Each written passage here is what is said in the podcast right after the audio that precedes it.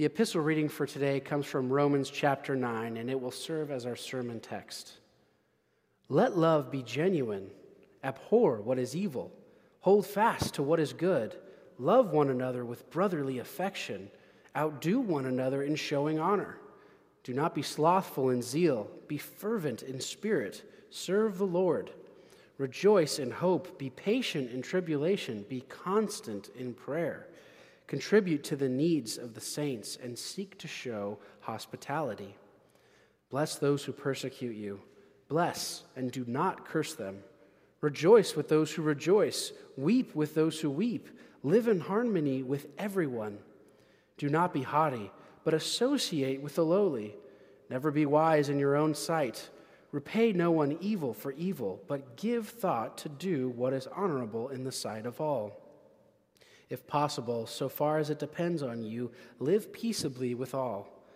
Beloved, never avenge yourselves, but leave it to the wrath of God. For it is written, Vengeance is mine.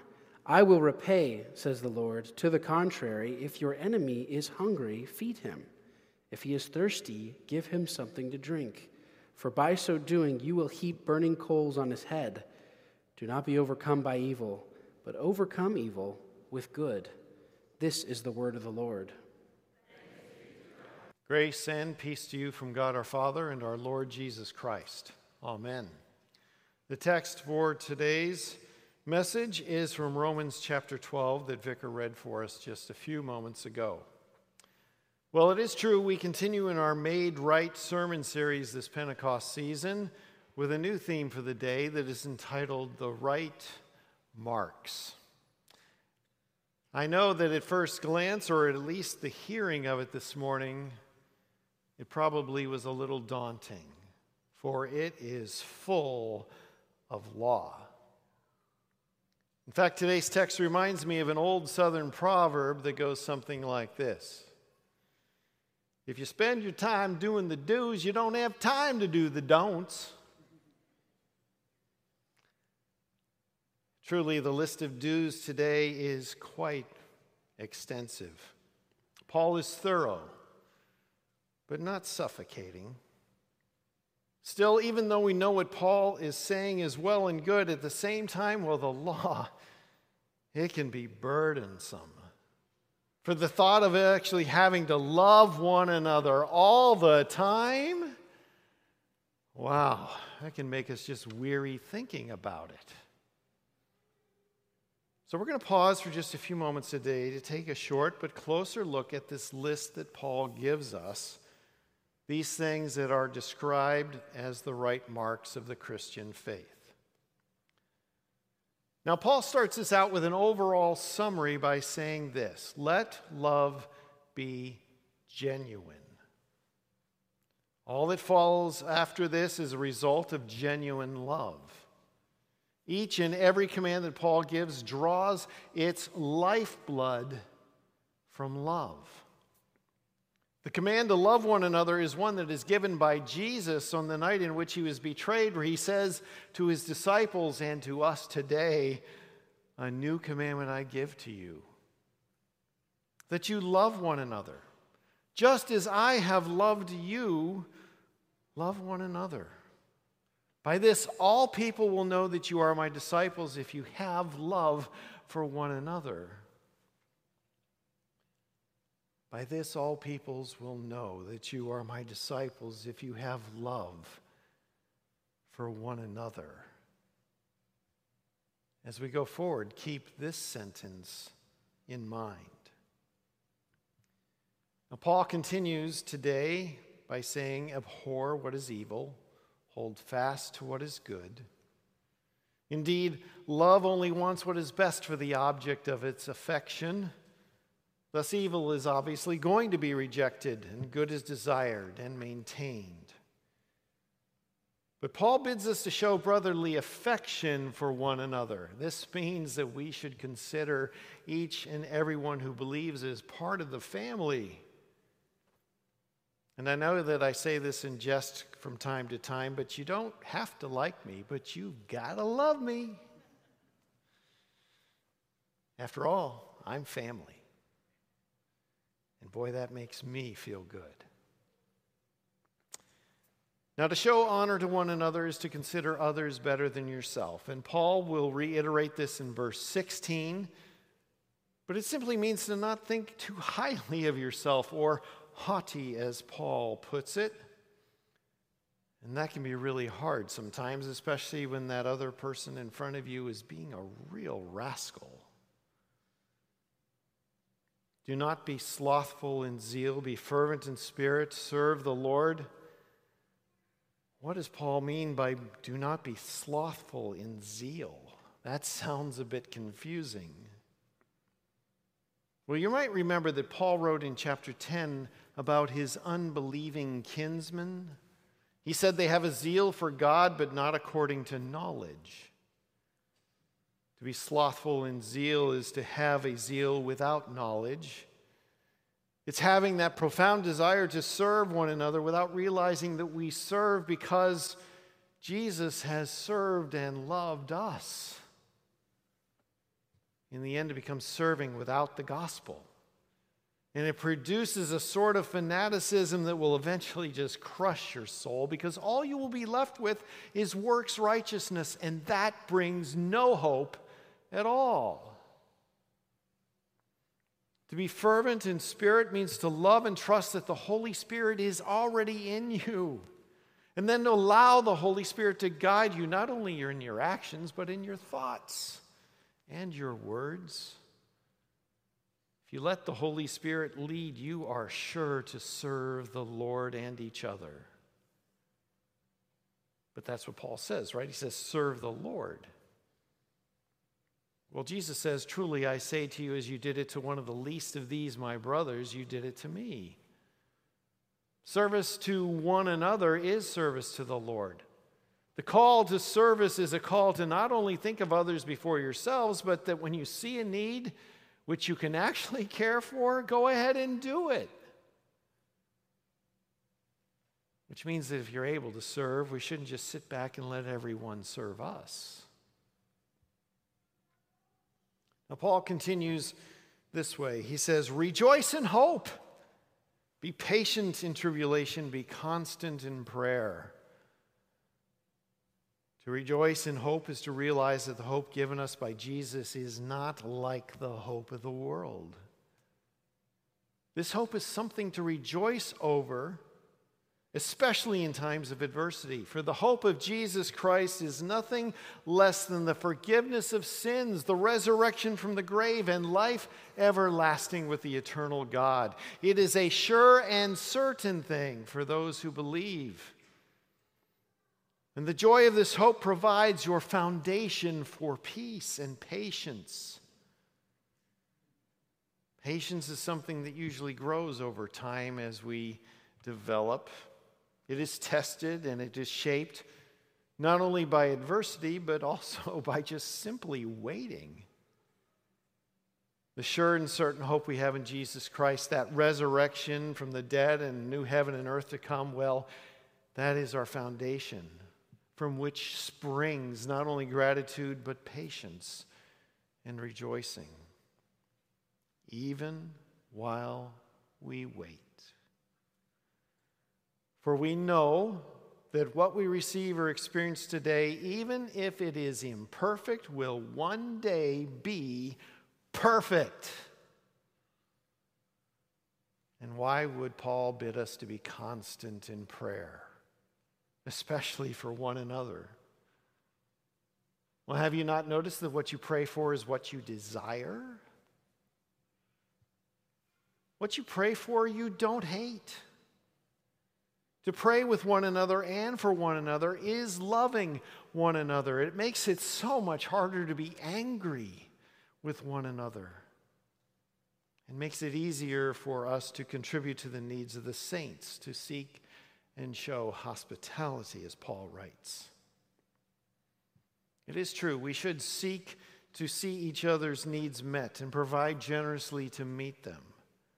But that is not just the giving of money. For in the context of genuine love, this generosity means it is the giving of your time, your expertise, and yes, your heart to care for one another, After all, how would we hope to rejoice and weep with one another without actually being engaged with one another?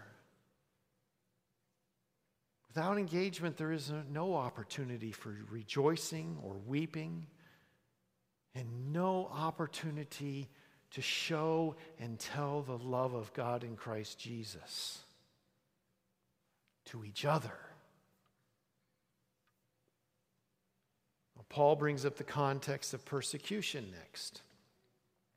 And whether that is persecution from somebody outside the faith or somebody who is inside the faith, Love shows itself the same way. For Paul bids us to provide no retaliation. Be patient.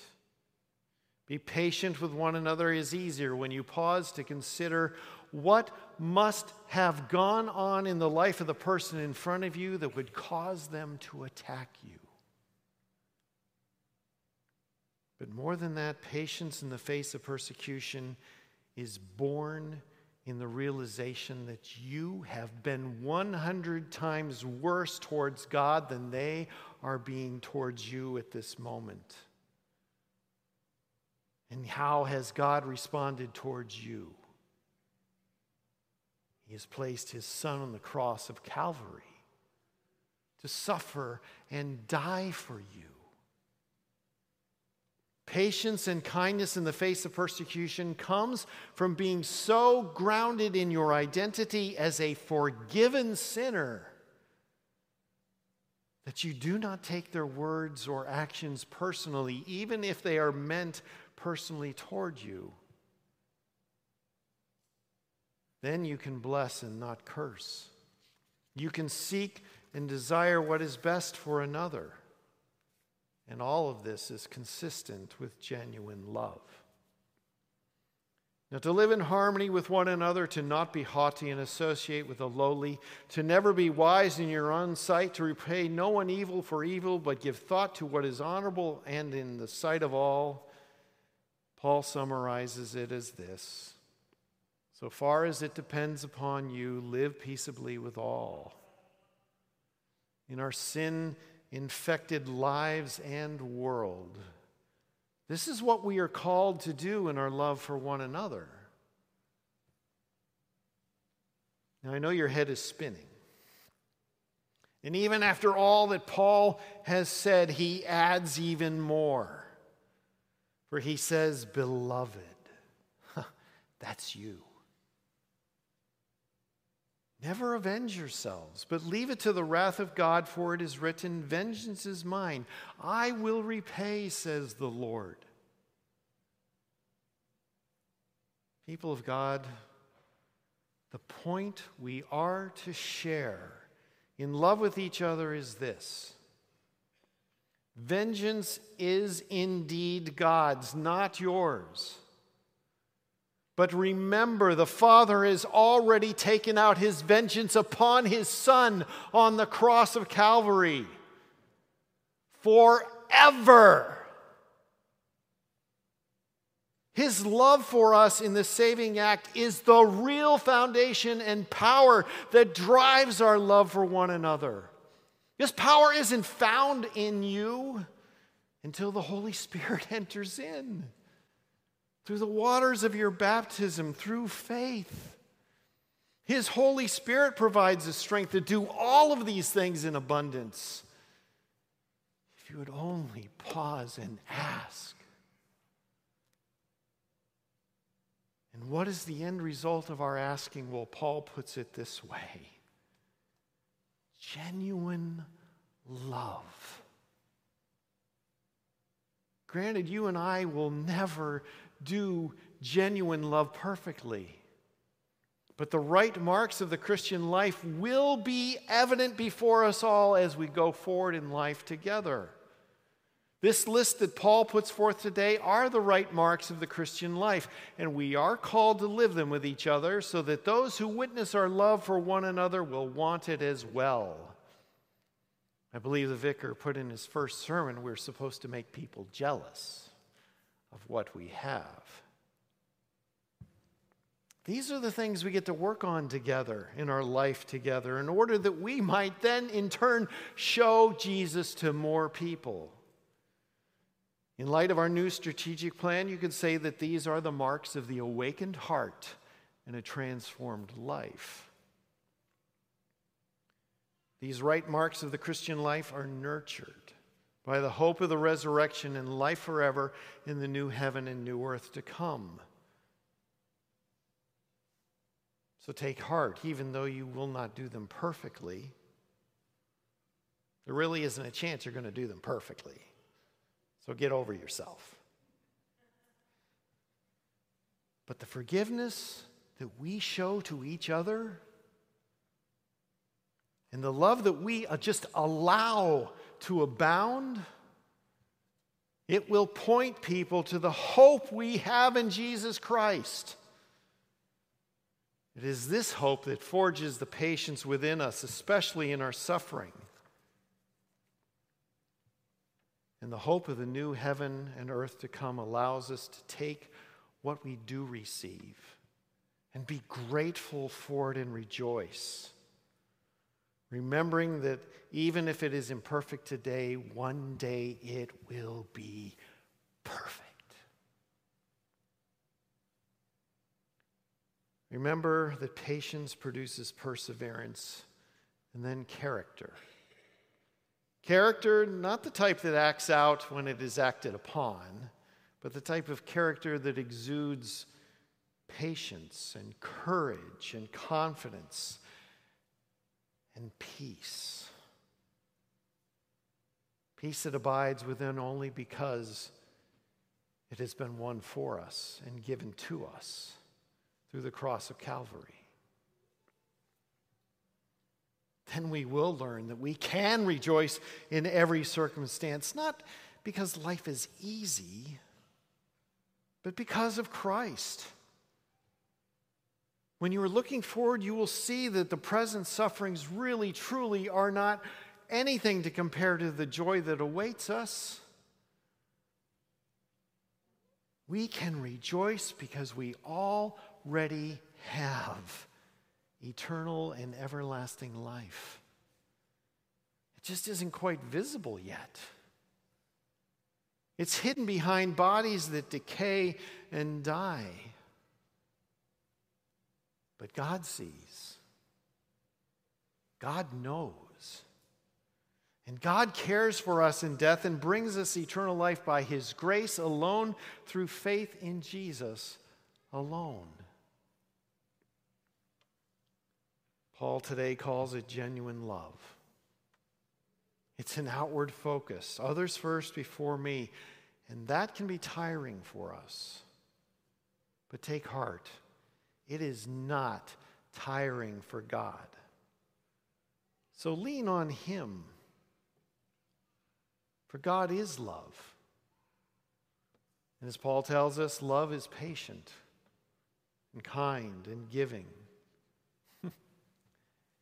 it gives good for evil. God gave up his good and perfect Son for us, his evil enemies. Love is not arrogant or rude. It does not insist on its own way, even though it does most certainly desire reciprocation. But love continues to bear all things. It is willing to bear the burdens to lessen the burden of others. For love has borne your sins on the cross. Love believes all things, Paul has already said we cannot search out God's wisdom and knowledge, but yet we can trust because he promises us that he is always working for our good. Love never fails. Ah. We can always count on God. He is faithful, He is just. He is true, and his love never ends.